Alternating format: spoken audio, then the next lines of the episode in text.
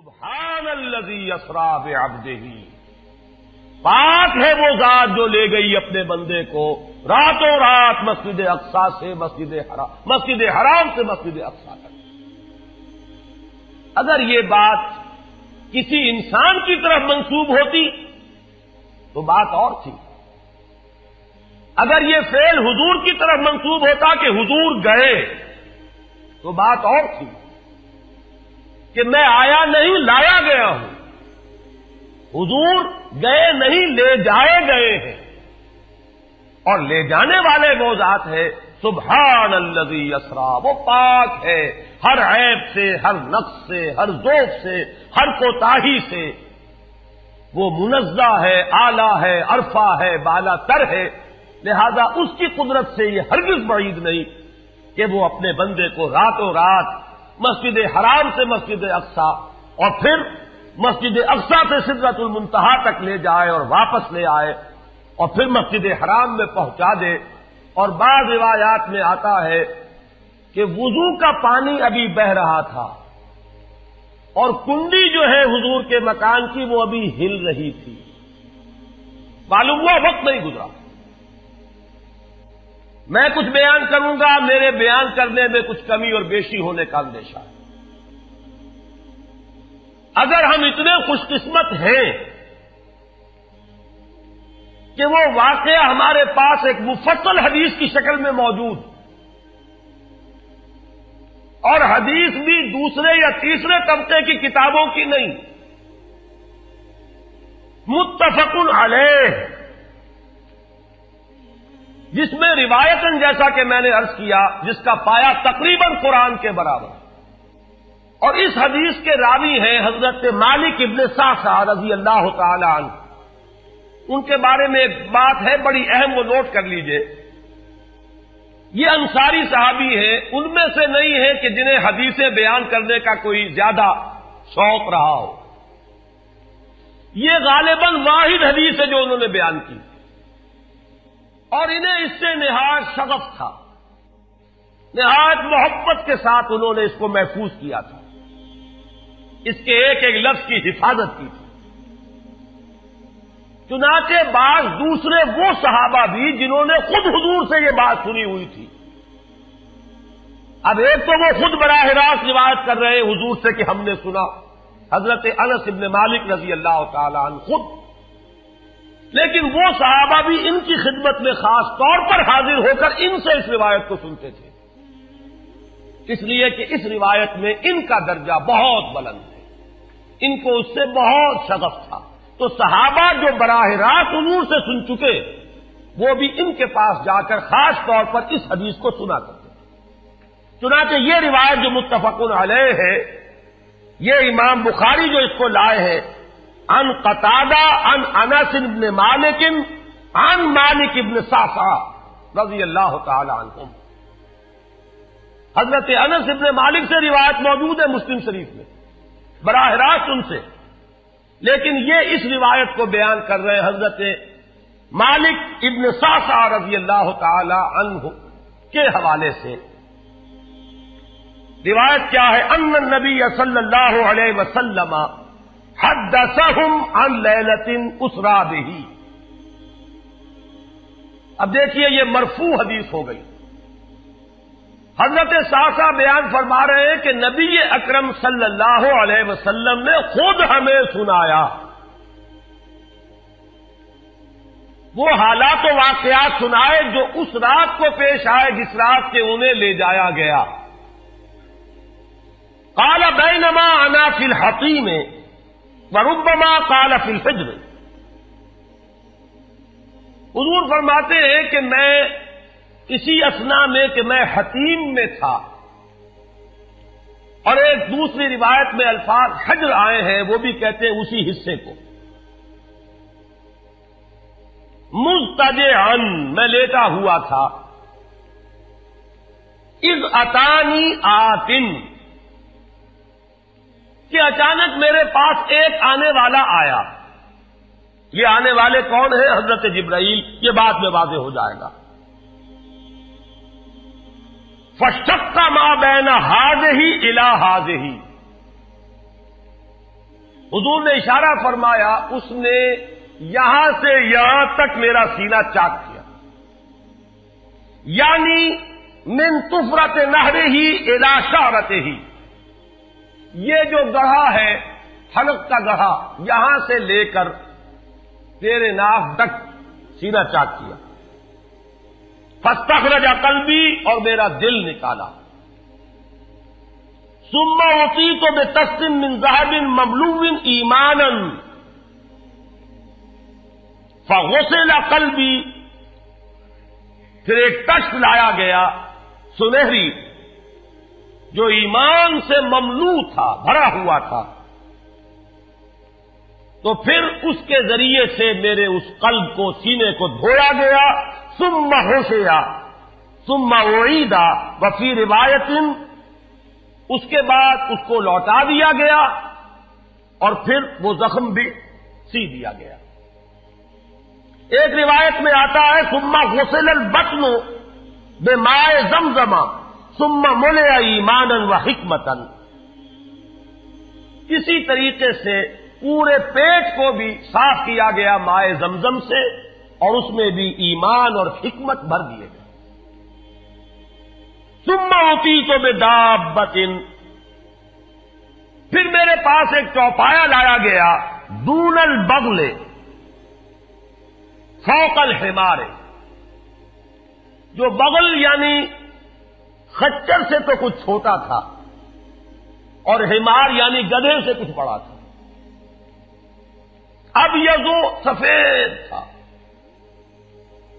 یقال له البراق، جس کا نام براق ہے، وَيَدَعُ خَطْوَهُ عِنْدَ أَقْصَى طَرْفِهِ، اور اس کا ہر قدم اس کی حد نگاہ پر جا کر پڑتا تھا۔ فَعِلْتُ عَلَيْهِ، میں اس پر سوار ہوا، فَانْطَلَقَ بِي جِبْرَائِيلَ، اب یہاں نام آ گیا، وہ آنے والے کون تھے، پھر چلے میرے ساتھ حضرت جبرائیل، حتی اتت سماء دنیا، یہاں تک کہ وہ آسمان دنیا تک پہنچ گئے، جو پہلا آسمان۔ اب یہاں دیکھیے وہ روایت میں جو زمینی سفر کا درمیانی حصہ ہے وہ رہ گیا، دوسری روایات سے ہم اس کو جوڑ کر جمع کریں کہ پہلا زمینی سفر ہے، مسجد اقصیٰ تک پہنچے ہیں، وہاں جا کر روایت میں آتا ہے میں نے وہی اپنے اس خچر کو باندھا، براق کو، جہاں انبیاء باندھا کرتے تھے، اور پھر وہاں میں نے نماز ادا کی، بہت سے لوگ جمع ہوئے، میں منتظر تھا کہ کون نماز پڑھائے گا کہ جبرائیل نے میرا ہاتھ پکڑ کر مجھے آگے کیا، میں نے نماز پڑھائی، اور پھر جبرائیل نے مجھے بتایا کہ یہ تمام انبیاء تھے جو اس دنیا میں مبعوث ہوئے ہیں، اور آج آپ نے ان سب کی امامت کی۔ یہاں سے پھر شروع ہوا ہے وہ دوسرا سفر، لیکن جب پہلے آسمان تک پہنچے، فاستفتح، انہوں نے دستک دی، کھلوانا چاہا، قیل من ھذا، پوچھا گیا کون ہے، قال جبرائیل، انہوں نے جواب دیا جبرائیل، قیل ومن معک، پوچھا گیا کہ آپ کے ساتھ کون ہے۔ دیکھیے یہاں ذہن میں رکھیے گا، اس امکان کو کوئی شخص مسترد نہیں کر سکتا کہ ان ملائکہ کے علم میں ہو، لیکن پھر بھی پوچھ رہے ہیں، قانون ہے، دروازے پر دستک دینی ہوگی، آئیڈینٹی ڈسکلوز کرنی ہوگی، چاہے علم میں ہو۔ جج جو ہے وہ اپنے علم کی بنیاد پر فیصلہ کبھی نہیں دے گا، وہ تو مقدمے کی سماعت ہوگی، شہادتوں کی بنیاد پر فیصلہ ہوگا، ذاتی علم کی بنیاد پر کرنا ہے تو وہ خود کسی اور عدالت میں اس مقدمے کو منتقل کرے اور وہاں گواہ کی حیثیت سے پیش ہو، تو قانون ہے۔ پوچھا گیا آپ کے ساتھ کون ہے، قال محمد صلی اللہ علیہ وسلم، قیل وقد ارسل الیہ، پوچھا گیا کیا انہیں بلایا گیا ہے، قال نعم، انہوں نے فرمایا ہاں، قیل مرحبا بہ فنعم المجیء، جا ففتحا فلما خلص، تو اس کے بعد کہا گیا مرحبا، ان کے لیے تہنیت ہے، مبارکباد ہے، خوش آمدید ہے، کیا ہی اچھے ہیں وہ جو لائے گئے ہیں۔ پھر وہ سماع دنیا جو ہے اس کا دروازہ کھولا گیا، میں اس میں داخل ہوا، فیضا فیہا آدم، میں نے دیکھا وہاں حضرت آدم تشریف فرما ہے۔ فقال ھذا ابوک، جبرائیل نے کہا یہ آپ کے جد امجد ہیں، فسلم علیہ، ان کو سلام کیجئے۔ فسلمت علیہ، میں نے انہیں سلام کہا، فرد السلام، انہوں نے سلام کا جواب دیا۔ ثم قال مرحبا بالابن الصالح والنبی الصالح، خوش آمدید ہے، مرحبا ہے صالح بیٹے اور صالح نبی پر۔ ثم سعید بی، پھر مجھے اور اٹھایا گیا، حتی آتی السماء الثانیہ، یہاں تک کہ جبرائیل پہنچ گئے دوسرے آسمان تک۔ فاستفتح، پھر وہی سوال و جواب ہے، میں اب ترجمہ نہیں کروں گا۔ قیل من ھذا؟ قال جبرائیل۔ قیل ومن معک؟ قال محمد۔ قیل وقد ارسل الیہ؟ قال نعم۔ قیل مرحبا بہ فنعم المجیع جاء ففتح فلما خلص، تو جب یہ سارا اس کارروائی کے بعد داخل ہوئے ہیں دوسرے آسمان پر، فَإِذَا يَحْيَىٰ وَعِیسیٰ وَهُوَ ابْنَا خَالَةٍ، وہاں میں نے دیکھا کہ یحییٰ اور عیسیٰ ہیں اور یہ خالہ زاد بھائی ہیں۔ قَالَ ھذَا یحییٰ وھذَا عیسیٰ فَسَلِّمْ عَلَیْہِمَا فَسَلَّمْتُ فَرَدَّا ثُمَّ قَالَ مَرْحَبًا بِالْأَخِ الصَّالِحِ وَالنَّبِيِّ الصَّالِحِ، انہوں نے بھی کہا خوش آمدید اور مرحبا ایک صالح بھائی اور صالح نبی کو۔ یہاں نوٹ کیجئے گا، حضرت عیسیٰ اور حضرت یحییٰ یہ بنی اسرائیل میں سے، لہذا حضور کو اپنا بیٹا نہیں کہہ سکتے، بھائی کہہ رہے ہیں۔ آدم جد امجد ہیں، انہوں نے بیٹا کہا ہے۔ مرحبا بابن الصالح والنبی الصالح، وہ نبی تو ہے، سب کہیں گے نبی، لیکن کوئی بھائی کہے گا، کوئی بیٹا کہے گا۔ ابراہیم بیٹا کہیں گے، موسیٰ وہ بھائی کہیں گے، جن کی نسل سے آپ نہیں ہیں۔ وہ جو براہ راست نسل چلی آ رہی ہے اس میں جو ذکر کرے گا وہ بیٹے کے لفظ سے کرے گا۔ ثم صعد بی الی السماء الثالثہ فاستفتح قیل من ھذا؟ قال جبرائیل۔ قیل ومن معک؟ قال محمدا۔ قیل وقد ارسل الیہ؟ قال نعم۔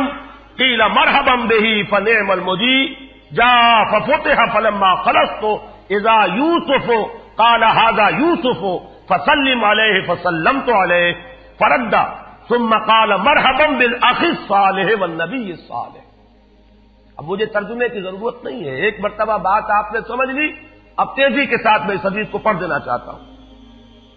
ثم صعد بی، پھر مجھے اور بلندی پر لے جایا گیا، حتی آتی السماء الرابعہ فاستفتح قیل من ھذا؟ قال جبرائیل۔ قیل ومن معک؟ قال محمد۔ قیل وقد ارسل الیہ؟ قال نعم۔ قیل مرحبا بہ فنعم المجیع جاء ففتح فلما خلصت اذا ادریس فقال ھذا ادریس فسلم علیہ فسلمت علیہ فرد ثم قال مرحبا بالاخ الصالح والنبی الصالح۔ یہاں ملاقات ہوئی حضرت ادریس علیہ الصلوۃ والسلام سے۔ ثم صعد بی حتی آتی السماء الخامسۃ فاستفتح قیل من ھذا؟ قال جبرائیل۔ قیل ومن معک؟ قال محمد۔ قیل وقد ارسل الیہ؟ قال نعم۔ قیل مرحبا بہ فنعم المجیع جاء ففتح فلما خلصت فاذا ہارون قال ھذا ہارون فسلم علیہ فسلمت علیہ فرد ثم قال مرحبا بالاخ الصالح والنبی الصالح۔ ثم صعد بی حتی آتی السماء السادسہ فاستفتح قیل من ھذا؟ قال جبرائیل۔ قیل ومن معک؟ قال محمد۔ قیل وقد ارسل الیہ؟ قال نعم۔ قیل مرحبا بہ فنعم المجیع جاء ففتح فلما خلصت فاذا موسیٰ قال ھذا موسیٰ فسلم علیہ فسلمت علیہ فرد ثم قال مرحبا بالاخ الصالح والنبی الصالح۔ چھٹے آسمان پر یہ حضرت موسیٰ سے ملاقات ہوئی. فلما جاوز تو بتا، جب میں آگے بڑھا تو حضرت موسیٰ روئے. قیلا ما یبکی کا، ان سے پوچھا گیا کہ آپ کو کیا چیز رلا رہی ہے. قال ابکی لأن غلاما بعث بعدی، کہ مجھے اس بات پر رونا آ رہا ہے یہ نوجوان محمد صلی اللہ علیہ وسلم، یہ میرے بہت بعد ان کی بعثت ہوئی ہے. یدخل الجنۃ من امتہ اکثر ممن یدخلها من امتی، میرے بہت بعد آنے کے باوجود ان کی امت میں سے جنت میں داخل ہونے والوں کی تعداد میری امت کے مقابلے میں بہت زیادہ ہو. بہرحال اپنی امت کا خیال تو ہے، وہ شفقت جو نبی اور رسول کو اپنی امت پر ہونی چاہیے وہ ہے بتمام و کمال. اسے معاذ اللہ کسی حسد پر معمول نہ کیجیے، بلکہ وہ جو احساس ہوا ہے اپنی امت کی محرومی کا، وہ ہے کہ جس نے حضرت موسیٰ علیہ السلام پر یہ کیفیت طاری کی. ثم صعدا بی، پھر مجھے اور بلند کیا گیا الی السماء السابعہ، ساتویں آسمان پر. فاستفتح قیل من ھذا قال جبرائیل قیل ومن معک قال محمد صلی اللہ علیہ وسلم قیل وقد بعث الیہ قال نعم قیل مرحبا بہ فنعم المجیء جاء فلما خلفت فاذا ابراہیم قال ھذا ابوک ابراہیم فسلم علیہ فسلمت علیہ فرد السلام ثم قال مرحبا بالابن الصالح والنبی الصالح. حضرت ابراہیم نے پھر استقبال کیا، خوش آمدید صالح بیٹے اور صالح نبی کے لیے. ثم رفعت، اب ذرا یہاں نوٹ کیجئے گا، یہاں سوئد تو نہیں آیا، سوئدہ بھی نہیں آیا، رفعت، پھر مجھے اور بلند کیا گیا الی سدرۃ المنتہی. یہ سدرہ منتہا ہے جس کا ذکر ہے سورۃ النجم. اسی سدرۃ المنتہا کے پاس جنت ماوا ہے، وہ جس کا وعدہ کیا گیا ہے، جو ٹھکانہ بنے گی اللہ کے نیکوکار بندوں کا، جس میں وہ رہے گا ہمیشہ ہمیش. فادخلوها خالدین، وہ بھی وہی ہے. پھر اٹھائے گئے حضور بیت المعمور تک. ثم اعطیت باناء من خمر واناء من لبن واناء من عسل، پھر میرے سامنے یہ بیت معمور کیا ہے یہ بھی جان لیجئے. یہ در حقیقت اس سماع سابعہ پر، ساتویں آسمان پر، خانہ کعبہ کا اصل جو ہے اللہ کا گھر، جس کا یہ ذل اور سایہ اس دنیا میں ہے خانہ کعبہ، یہ ہے وہ بیت المعمور، جس کے بارے میں ایک اور روایت میں الفاظ یہ آئے ہیں اس میں روزانہ 70,000 فرشتے داخل ہوتے ہیں، اور جو فرشتہ ایک مرتبہ داخل ہوا ہے آج تک اسے دوبارہ داخل ہونے کی نوبت نہیں آئی. اسی طریقے سے وہ فرشتے ہیں جو طواف کرتے ہیں خانہ کعبہ کا. پھر جان لیجئے یہ ہماری نگاہوں سے مقصد عالم غیب کی ایک دنیا ہے اپنی جگہ، چاہے ہمیں نظر نہ آئے. پھر میرے سامنے 3 برتن لائے گئے، ایک دودھ کا اور ایک شہد کا اور ایک شراب کا. فاخذت اللبن، میں نے دودھ والا پیالہ اٹھا لیا. قال ہی الفطرہ، حضرت جبرائیل نے توثیق کی کہ یہ ہے اصل میں آپ کا انتخاب درست ہے، یہ فطرت ہے، فطرت اللہ التی فطر الناس علیہا، یہی جو فطرت انسانی سے قریب ترین شے ہے اس کا آپ نے انتخاب کیا. اتت انت علیہا و امتک، اسی فطرت پر اے محمد آپ بھی ہے اور آپ کی امت بھی ہے. ثم فرضت علیہ صلوات الخمسین کل یوم، ایک اور روایت میں الفاظ آئے ہیں اس میں اس کی وضاحت نہیں ہے کہ 3 چیزیں حضور کو یہاں عطا کی گئیں. ایک تو 50 نمازیں جو فرض ہوئی، ایک دن رات میں 50 نمازیں،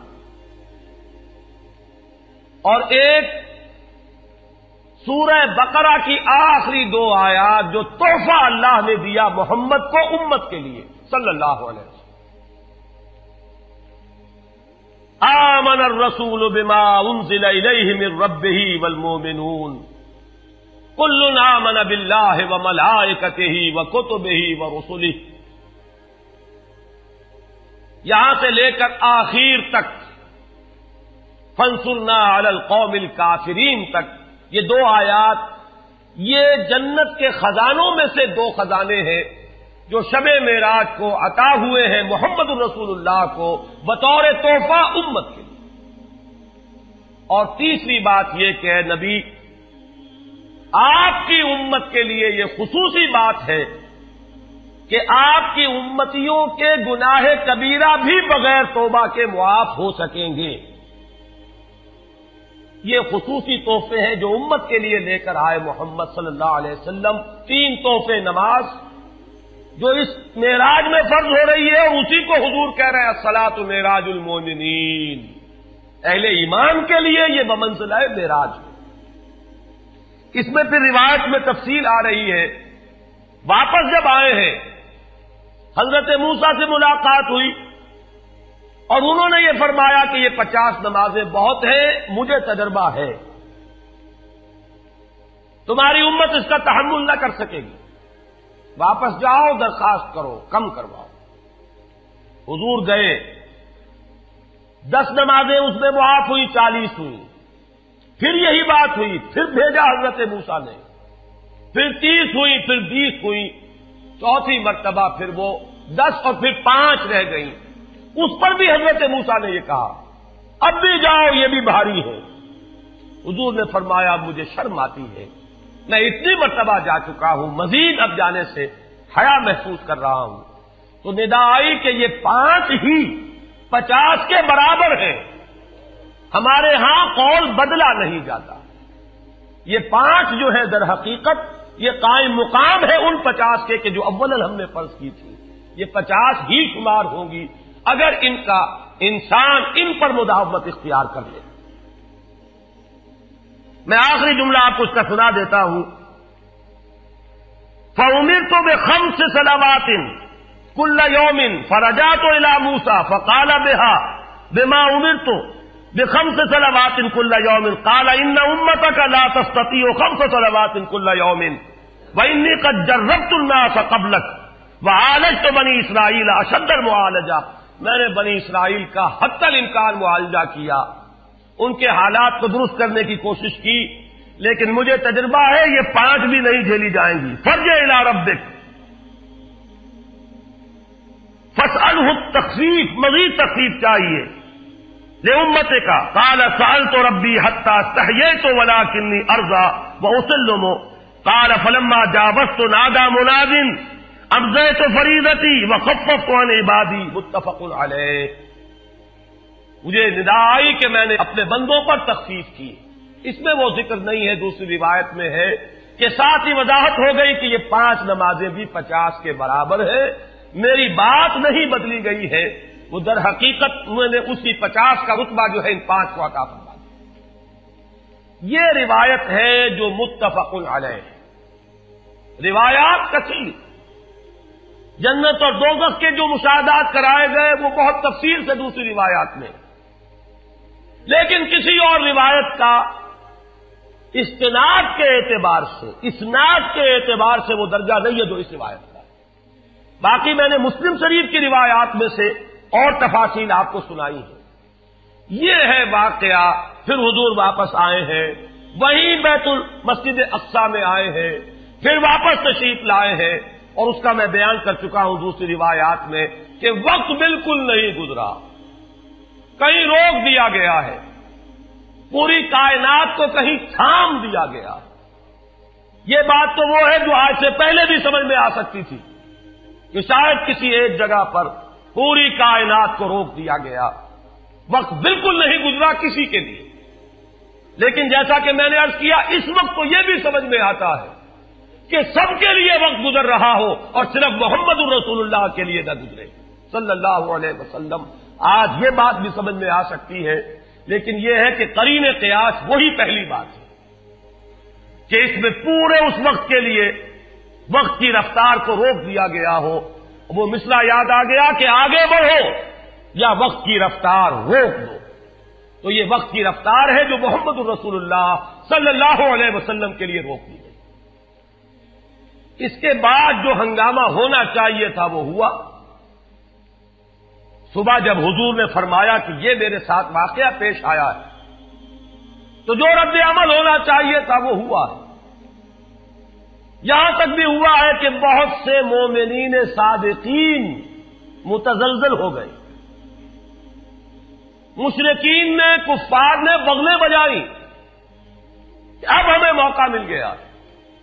معلوم ہوتا ہے ابھی تک تو شک ہی کی بات تھی کہ ان کو کچھ خلل دماغی کا عارضہ ہے. اب تو ثابت ہو گیا کسی شک کو شبے کی گنجائش نہیں. چنانچہ اب آپ اس کا اندازہ کیجئے. یہ واقعہ مکے میں بیٹھ کر بیان کیا جا رہا ہے. امتحان لیے گئے. اچھا اگر گئے تو بتاؤ مسجد اقصیٰ کے ستون کتنے ہیں, وہاں کی جھڑکیاں کیسی ہیں. حضور فرماتے ہیں ایک حدیث موجود ہے کہ میں گھبرا گیا اس لیے کہ کس کو یاد رہتا ہے. مسجد اقصیٰ میں جا کر حضور ستون تو نہیں گر رہے تھے, لیکن یہ کہ جب پوچھا جا رہا ہے تو مجمع میں تو ہو سکتا ہے کہ تالی پٹ جائے کہ اچانک اللہ تعالی نے میرے سامنے مسجد اقصیٰ کو کر دیا. اب میں دیکھ کر بتا رہا ہوں اور لوگ دنگ ہو رہے ہیں. اب دیکھیے وہ مشاہدہ جو میں نے عرض کیا تھا, مشاہدات بے شمار ہے. جنت سامنے لے آئی جاتی ہے اور آگ سامنے لے آئی جاتی ہے, جہنم سامنے لے آئی جاتی ہے, مسجد اقصیٰ سامنے لے آئی گئی ہے, جن میں سے ہر سوال کا جواب حضور نے مشاہدے سے دیا. اسی ضمن میں وہ واقعہ آتا ہے کہ حضرت ابوبکر کے پاس گئے لوگ دوڑے دوڑے. وہ یہ سمجھتے تھے کہ اگر یہ پالا ہم مار لیں تو پھر ہماری جیت ہے. ابوبکر کو اگر ہم متزلزل کر دیں تو پھر گویا کہ ہمارے لیے کوئی اور پرابلم نہ رہے گا. روایت میں آتا ہے حضرت ابوبکر نے بھی سن کر ایک دفعہ جرجری لی ہے, لیکن صرف ایک سوال کیا, کیا واقعی وہ یہ فرما رہے ہیں؟ لوگوں نے خوش ہو کر کہا, تالیاں بجائے, ہاں ہاں کہہ رہے ہیں, چلو ہم لے چلتے ہیں. انہوں نے سمجھا کہ ہمارا وار جو ہے کارگر ہوا ہے, واقعی کو تزلزل ہے. لیکن اگلا جواب ابو بکر کا یہ تھا, اگر وہ کہہ رہے ہیں تو 100% درست کہہ رہے ہیں. میں روزانہ یہ مانتا ہوں کہ فرشتہ آسمان سے ان کے پاس آتا ہے, تو اگر ایک مرتبہ انہیں آسمان پر لے جایا گیا تو یہ کون سی بعید ہے. یہ ہے وہ دن کے جس کے بعد صدیق اکبر شمار ہوئے ہیں ابو بکر صدیق. حضرات میں معراج النبی کے موضوع پر ڈاکٹر صاحب کی یہ تقریر اس کے بعد بھی چند منٹ جاری رہی تھی, لیکن چونکہ ہمارے پاس C90 کا کیسٹ ختم ہو چکا تھا اس لیے اس کی ریکارڈنگ ہم نہیں کر سکے. بہرحال اسی پر اکتفا فرمائیے.